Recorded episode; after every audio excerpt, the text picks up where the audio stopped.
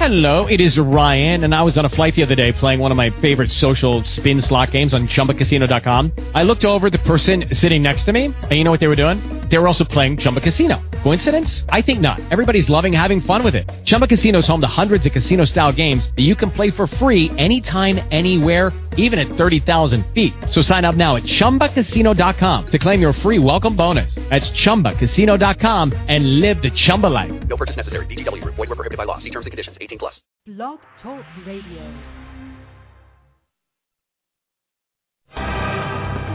In 1992, the Food and Drug Administration decided that genetically modified organisms were the functional equivalent of conventional foods. They arrived at this decision without testing GMOs for allergenicity, toxicity, antibiotic resistance, and functional characteristics. The aim of the feed industry is a trillion dollars of profits from royalties every year. And the aim is no farmer should have access to their own seed.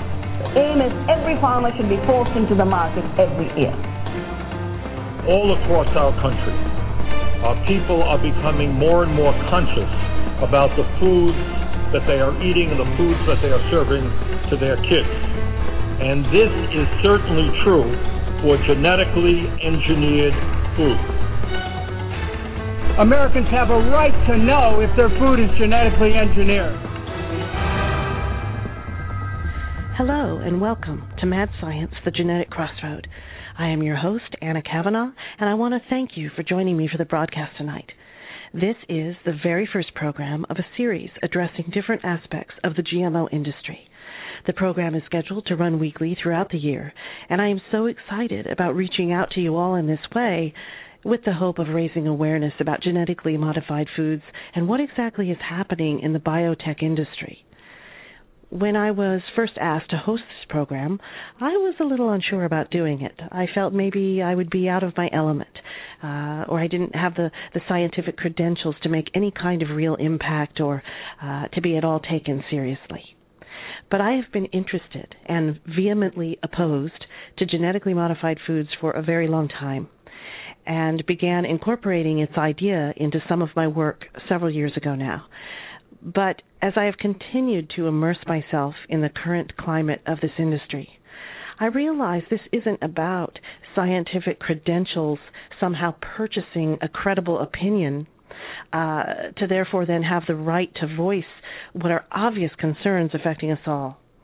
This is about common sense, consumer rights and awareness, and social responsibility in helping to inform others about where I fear we're headed in terms of our human health and evolutionary process.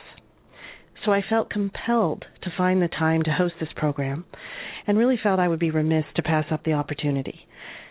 So, I will do my best to use my voice, hoping it will be of some value in this incredibly important discussion about GMO.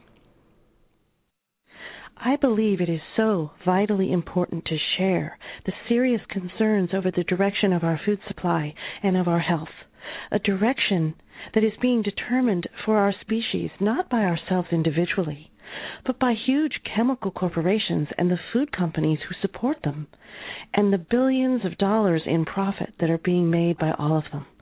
What is going on here? This is a bigger deal than most people realize, and it has the potential to profoundly impact the lives of everyone on the planet. And that is not an overstatement. I think sometimes when we try to talk about GMO, uh, sometimes what is going on in relation to our food and the genetic manipulations in the processing, distribution, and, and farming of these toxic biomaterials around the globe sort of reads like a science fiction film. that that either people aren't aware it's happening or they they don't want to believe that it is or that it could happen. But the reality is the industry power horses are well known for trying to drive down and discredit anyone expressing opposition toward their GMO science. And that includes other scientists and medical doctors around the globe who are convinced by their own independent research of the enormity in the dangers and risks to human health. And it is these same power horses that dismiss those opposed to them as activists and conspirators, or the scientists are somehow conducting faulty scientific research. Well, I'm sure that I join millions around the world when I say, you know, well, no, I'm just a consumer. and I want to know what's in my food. Have a listen to what Mark Lapp from the Center for Ethics and Toxics points out in this clip. In theory, the government has three agencies that could regulate biotechnology generated agriculture. The first and foremost would be the Food and Drug Administration, but it decided beginning in 1992 to allow the deregulation of these crops from its point of view because they were equivalent to existing plants and foods. Equivalent to existing plants and foods. That brings me to an important point. I, along with millions of consumers, want to be told which products and ingredients have been altered from a natural state to one containing spliced DNA, toxins, allergens, and pesticides. Equivalent is not a stamp of safety. It's not evidence of adequate safety trials, and by definition, if something is equivalent to another something, you are still talking about two different entities that are not equal. But most of all, I want to know why the federal protective agencies put in place to protect consumers are failing us. Why aren't they doing their jobs? There are scientists in the FDA and USDA, for example, who have come forward with research that reveals the potential dangers involved with GMO.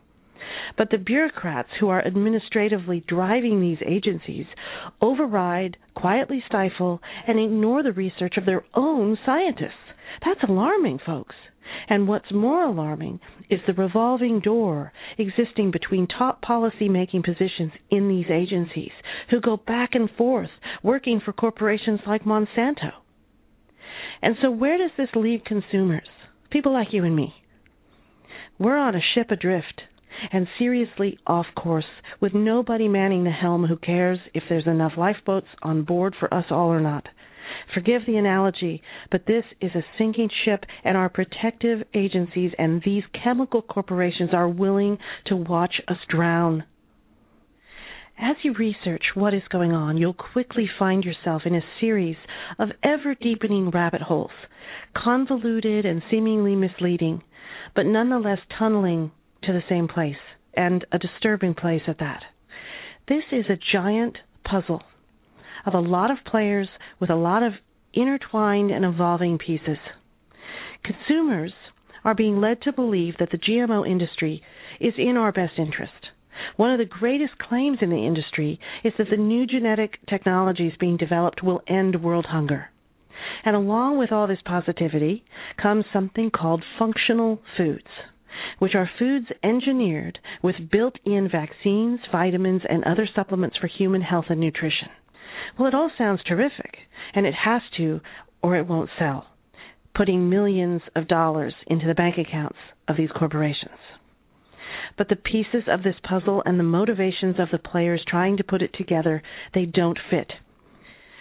Dr. Ivan Novotny, astrophysicist and spokesperson for Scientists for Global Responsibility, said, quote, even minor tampering with nature is apt to bring serious consequences as did the introduction of a single chemical, DDT. Genetic engineering is tampering on a monumental scale, and nature will surely exact a heavy toll for this trespass. We are manipulating the building blocks of life, and it is happening with no regulation, no consumer disclosure, and unperfected scientific method. But let's back up. Let's start at the beginning. What is GMO? It's an insidious thing, and a lot of us don't really know much about it. Is it something that is injected into our food? Is the food dipped into some kind of vat of toxins? Is it a liquid in a beaker or something that is sprayed on crops? Let's get to the bottom of what it actually is, what it actually means. GMO. That stands for genetically modified organism. It's not a substance, it's not a compound. GMOs are living organisms and tissues that have been artificially altered in their DNA at the molecular level to bring about some kind of physical change. Now, we all know that genes make up DNA and are individually responsible for every detail in the physical makeup of any organism. Theoretically, nothing is off limits. Every living thing is made up of genetic material plants, animals, bacteria, what have you. And tampering with that material can have drastic results. Keep in mind there are very few steps between a human being and a frog when you get into how genetic code is written. In fact, humans and frogs have been referred to as kissing cousins. So DNA is a tricky business, and tampering with it is even trickier. Every cell contains the equivalent of 1.8 million pages of type text. That is an astounding amount of genetic information. And so, to put this in some kind of perspective, when we talk about genetic engineering, we are playing with one gene, like to what would be half a page of our 1.8 million pages. Now, that doesn't sound like it would be a big deal, does it? Like it could possibly have that much of an effect. But the expression of one gene can affect multiple traits just in itself. It's a term called pleiotropy, which describes the genetic effect of a single gene on multiple physical traits. Now imagine mixing and matching millions of genes and the possibilities that could manifest in the physical expression of them. It all boils down to taking a strand of DNA, breaking it apart, and inserting a piece of another strand of DNA. So you are essentially Frankensteining genetic material together. You are artificially forcing into existence something that would not and could not otherwise exist. Have a listen to Ignacio Chapela, who was with the Department of Environmental Science Policy and Management at Berkeley University. What we're talking about is the uh, the extraction of, of genetic material out of a reprodu- reproductive context, a context that has been evolving with this piece of DNA over millions of years, taking it out, manipulating it as a chemical, and then putting it back into another reproductive context where it's going to operate in a different way. And this this type of manipulation, the transgenic manipulation, really has no precedent in history or in evolution. No precedent in history or evolution. This is an experiment, and here in the United States, we are all essentially being used as test subjects, and we're footing the bill to boot. GMO science is still considered really pretty sloppy. There is a lot of guesswork involved, meaning that scientists may have an idea of what will happen when they combine A and B together, but they don't know for sure until they do it. So it's, it's kind of like putting different colored Lego blocks together in a particular order red, white, and blue, for example, and you get a mouse. But if you change the order to say blue, red, and white, you get an armadillo. Now, of course, it's not that extreme, but you get the point. Scientists have objectives in what they hope to accomplish through genetic manipulation, and it is all profit driven. But the science that they say is behind this is an inexact and untested science, and we are all part of its grand experimentation. And the question is, how do we all feel about that? Now, many people think that genetic manipulation in plants has been going on for some time, and they'd be right. But there is a very important distinction between what's been called selective breeding and genetic engineering. Selective breeding, cross pollination, etc., has been going on for ages with the intent of encouraging favorable traits or variations in color or texture. Selective breeding is a natural process, and in order for it to work, the two things being crossed must have very similar genetic material. In other words, in the same species. That's how we have all types of dogs, cats, flowers, tomatoes, and everything else we see. Now, if there's too much distance in genetic compatibility, then offspring cannot occur on either side, which is why we don't have cat dogs and petunia beans. But contrary to all of this is the action of genetic modification, which is not a natural process. It takes genes from completely different sources and puts them together. So, for example, genes from bacteria, viruses, and different animals, including humans, are spliced together and injected into the embryonic host tissue of a plant that then goes on to produce something completely different a synthetic gene combination with unnatural physical expressions. A genetically modified plant is called transgenic. So, in the tomato example, we now may have fish genes in the tomato with the intent to prevent freezing. We have sheep with spider genes with the intent to create stronger wool. And those are just two examples of many. But perhaps most disturbingly, in Kansas, they are now putting human genes into rice with the intent of making the plants produce human proteins that are present in breast milk and saliva. And this is all in order to fight bacteria and boost immune systems. And this kind of unregulated experimentation is being backed by the USDA, and that is frightening, folks. So, what's the problem in all of this? Well, we may prevent the tomato crop from freezing, but when we ingest the transgenic tomato, what happens to the cells in our bodies? This is one of the core issues to GM foods. Transgenic crops are more easily mass produced, but scientists still do not know the full ramifications of their effect on humans. What we do know is these plants containing GMO are designed to contain their own pesticides, which we then ingest. There are more and more studies revealing adverse effects in the form of cancer, birth defects, allergies, and other illnesses. Corporations like Monsanto insist that they have conducted many safety studies, but mysteriously, their findings, which are completely biased, always come back as safe. And every other study around the world by more than capable scientists are debunked somehow. Well, here's part of what's going on. Monsanto financially supports certain research departments in various universities with an implied expectation that research studies will be favorable to their interests. How do we know this? Because scientists who have worked at these universities have spoken out after having been fired from their jobs for not keeping their mouths shut and marching in line with the program when the research results didn't support the agenda of Monsanto. Dr. Ignacio Chapela, of whom I played a clip for you earlier, was fired from Berkeley after publishing a scientific paper regarding the uncontrolled contamination of GM corn. And Monsanto's inexplicable power and pressure it can apply to achieve its agenda doesn't just hold true for universities, but its tentacles reach deep into our very own political system.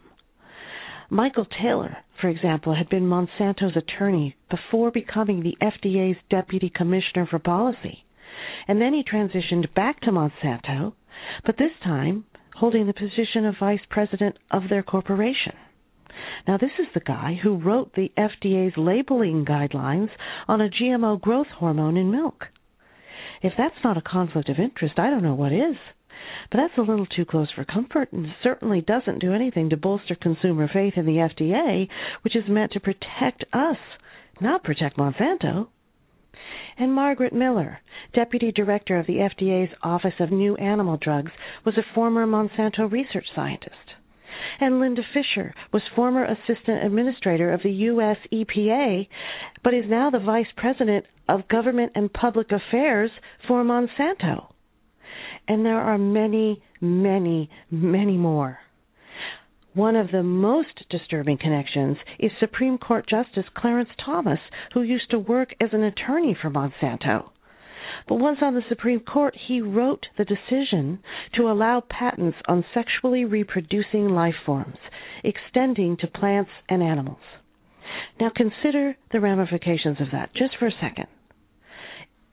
Patent sexually reproducing life forms. Have a listen to Vandana Shiva, who is a well known physicist and voice on GMO. Here's what she has to say about seed patents. And you can only do that by using multiple instruments of control over the seed. The first instrument, as I mentioned, is the intellectual property laws, covering both patents as well as breeders' rights that have become more and more like patents. Earlier, you used to have farmers' concessions, you used to have breeders' concessions. They've all gone in the new UPOV. The UPOV 1991 looks just like a patent law. And interestingly, a patent is supposed to be granted for an invention. A seed is not an invention. A seed exists before you can do anything with it. All you can do with the seed is manipulate it. Manipulation has never been treated as creation, it's often treated as cruelty. I would call GM cruelty to seed. Uh, and yet, there has been this claim to invention and therefore a right to ownership. Of course, it's very interesting because it reflects a fundamental split, a fundamental schizophrenia. When it comes to owning seeds and owning plants through patents, the same corporations go around and saying we've created something new, it's novel. The word used in the European laws is novel foods. GM foods is not called GM foods, it's called novel foods. And when it comes to people being concerned about the environmental risks, the health risks, it, the same industry comes around and says, just like nature made it. You're doing nothing new. This is like the bacteria in your yogurt and bio. That's why they picked the word biotechnology and shed the word genetic engineering because biotechnology was grandmother making cheese and yogurt and Syngenta and Monsanto were doing exactly what your grandmother did, nothing new. Except grandmother never took a patent, you are taking a patent. Well, this is something we're going to be talking a lot about over the course of this series, including the political revolving door to Monsanto. But patents, what are they doing? Putting a patent on life.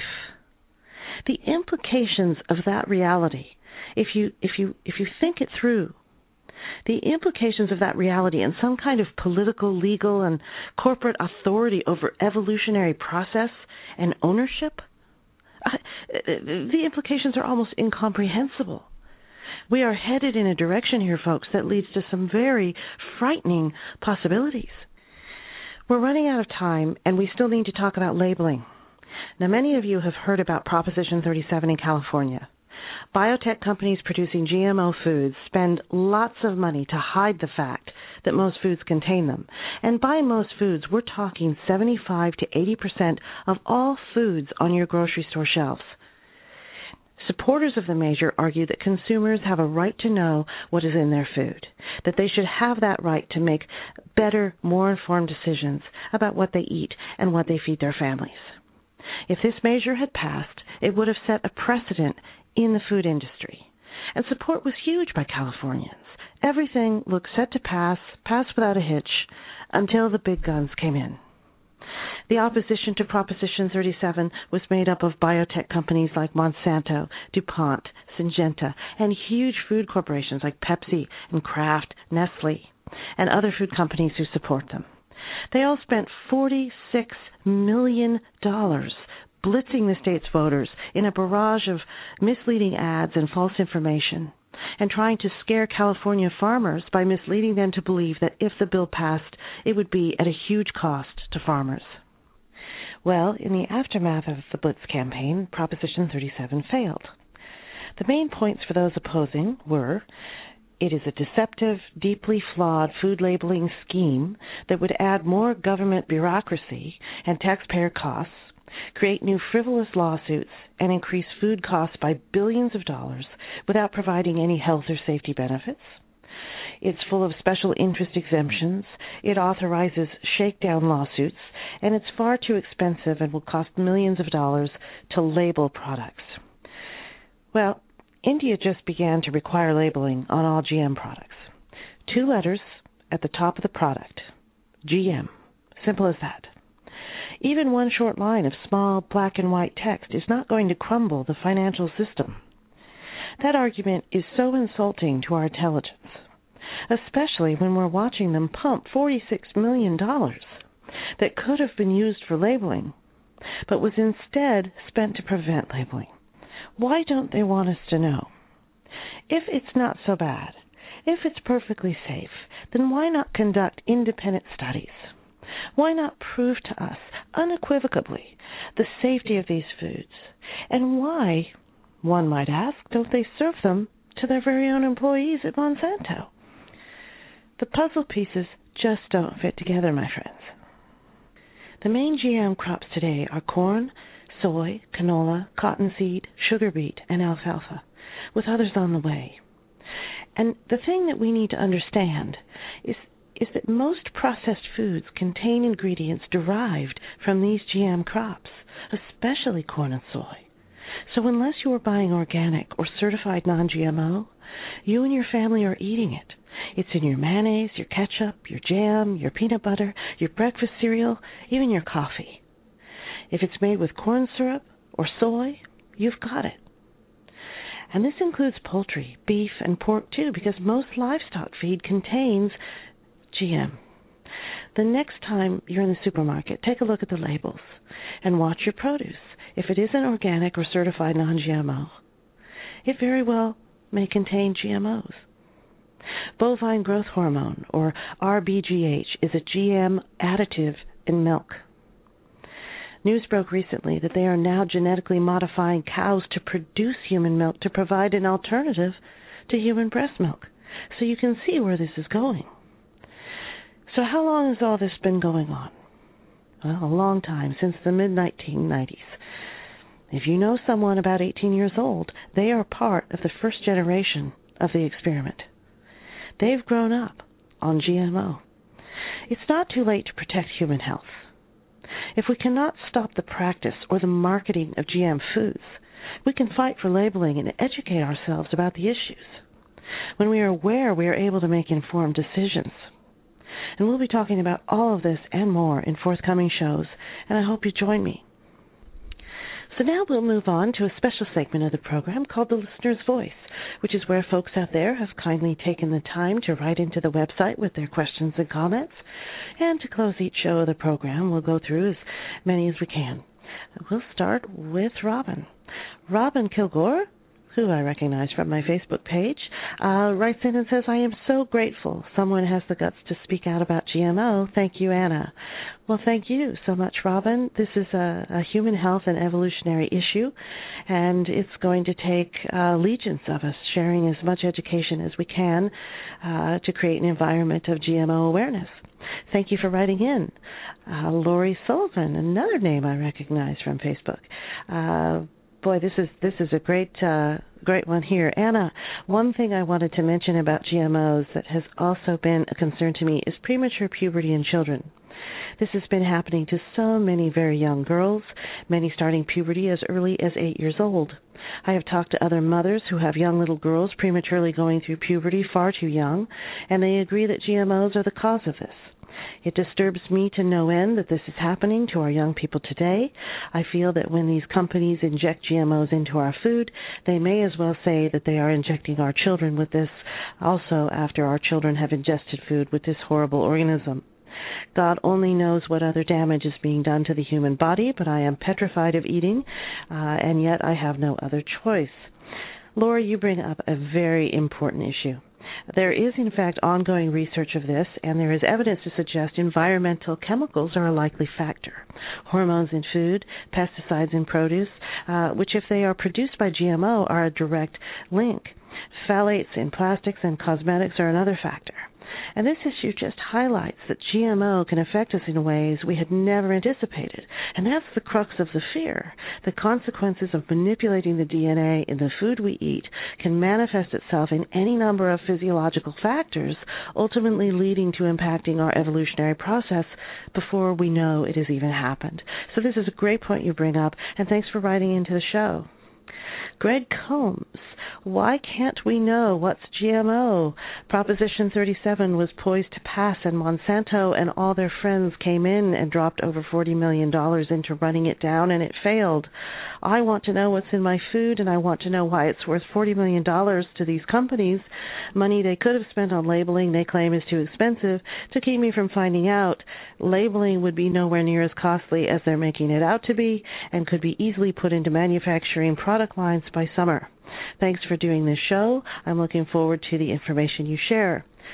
Very true, Greg. There are millions of us across the country asking the same question. Uh, biotech and food companies seem to be putting a lot of energy and certainly money into hiding GM products. And if it is as harmless as they say, why not disclose? It's been pretty well established that a short line of black ink text uh, labeling these products is not the enormous expense or undertaking that these companies want us to believe. In fact, in India, where they have just recently acquired labeling, it is just done with two letters of text, GM at the top of the package. Certainly not an exorbitant expense. Thanks for writing in, Greg. Angela Laythorn, Lay, uh, sorry, Angela Latham, uh, consumers stand only one chance against GMO and keeping Monsanto from taking over the world, and that's to fight their money with our money. Enough of us have to be willing to spend a little more to buy organic fruits and vegetables and the lines of organic packaged products that are out there now, and maybe even concede to having less options. If we hit them where it hurts in their wallets by refusing to buy GMO, that's the only way they'll ever respond. All good points, Angela. Thanks for writing into the show and sharing your thoughts. And Terry Fulstrom writes into the show and says, I don't want you to take this message the wrong way, but isn't it hypocritical for consumers to be pointing the finger at the FDA and Monsanto? We have to exercise our own responsibility for our choices too. For all the millions of consumers in protest over GMO and it becoming a big issue more of us are aware of, why are we all still buying it? If all the millions of people saying they're against it stopped buying it, that would affect the profit margin. Aren't we enabling them to sell it to us? That is a great question, Terry. Really great points. And yes, of course we are. Uh, of course, we as consumers have a responsibility for our choices and a responsibility to be informed. But you have to first be aware there is something to become informed about. And for all the millions around the United States who do know and disapprove of GMO, many of those people really it's just a concern. They don't even know that there's something to be concerned about. They just are sort of uneasy with it. And then there are multi millions more who really know nothing about it at all. Many, many people are thinking more about what they eat now more than ever and are turning to organic product lines and produce. But I don't think it would be fair for us to say anyone who opposes GMO that continues to buy the products are enabling the GM industry. With 75 to 80% of products containing GMO, there's a mechanism that is controlling our food supply. And people do tend to become complacent in a sense. When the machine is setting the standard, regardless of what we think about it, it's sort of like, you know, get on the ship or don't. To cut out all GMO products can be very difficult. And while, while organic lines are increasing in option, it's still a pretty limited playing field. And for a mother of three trying to feed her family, it's pretty tough when their kids want to eat cookies and crackers and chips and cereal like all the other kids. Or the family who is pinching every penny and barely making it on top ramen, ground hamburger meat, and boxed macaroni and cheese, uh, living paycheck to paycheck, who can't afford the extra dollars to buy organic. Which really sorts of really sort of gets into a whole issue of of why should consumers be effectively forced to spend more money just to buy natural products. I mean, you know, when did organic and natural become luxury items? Which then leads into an entire argument about why the pervasive nature of GM foods in supermarkets.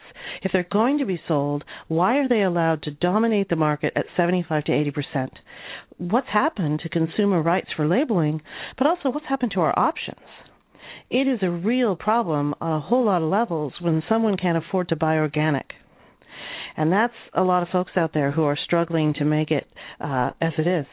So we live in a culture that is largely defined by the political and profit machine. Your point is absolutely valid. And and that's what raising awareness and getting the information out there is all about. And the tide is turning. More and more consumers uh you know will say no we're not going to buy this. And all it will take is the first labeling bill to pass and that will change the entire playing field. Fantastic message, Terry, and something for us really all to think about and, and to talk about. Thanks for writing into the show. And with that, I've run out of time in the segment. If you'd like your question or comment to be featured on the show, I'd love to hear from you. Just pay a visit to the website www.geneticcrossroadradio.com and follow the link to the listener's voice. Once there, fill in the form and send me your thoughts. I'll feature as many as I can during each broadcast. Your voice does matter and will help make a difference in both the future of our food and our human health. This show is a conversation, and that's where all change begins. So let's get talking. I want to thank you for tuning in to listen to Mad Science, the Genetic Crossroad. Please join me every Tuesday for more on GMO. On next week's show, that's Tuesday, January 29th, we'll continue our conversation with an episode named Toxic Promise. We'll talk about the origins of the GMO industry and its purported global benefit impressed upon consumers under the guise of safety, stronger and more plentiful crops, and a world problem solver in meeting population demand for food. In the face of the industry's blatant disregard to disclose genetically modified organisms to the public, are GMO foods really what they promise? If we destroy nature, surely nature will destroy us. For while we may hold dominion over nature, we do not possess its wisdom. Until next time, be well, be healthy, and be informed.